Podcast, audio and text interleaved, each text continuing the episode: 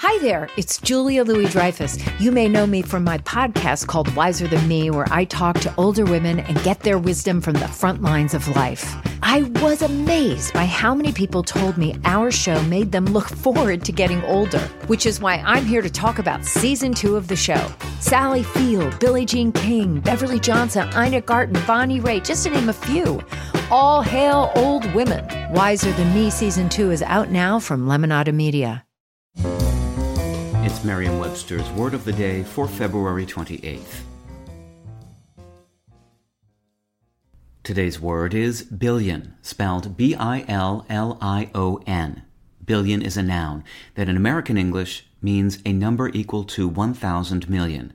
It also means in British English a number equal to 1,000 milliard.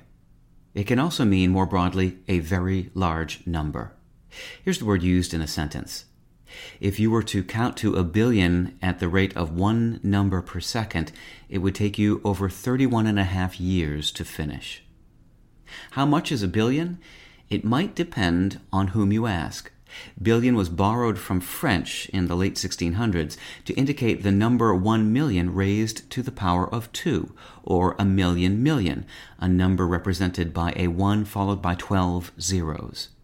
However, the French later changed their naming conventions so that a billion became a thousand million, a one followed by nine zeros, and a trillion became a thousand thousand million, or a million million, the old billion. The French have since returned to the older system, but it was this new system that was adopted by American English speakers in the 1800s. In Britain, the newer system has seen increasing use since the 1950s, but the older sense is still sometimes used there as well. With your word of the day, I'm Peter Sokolowski. Visit Merriam-Webster.com today for definitions, wordplay, and trending word lookups.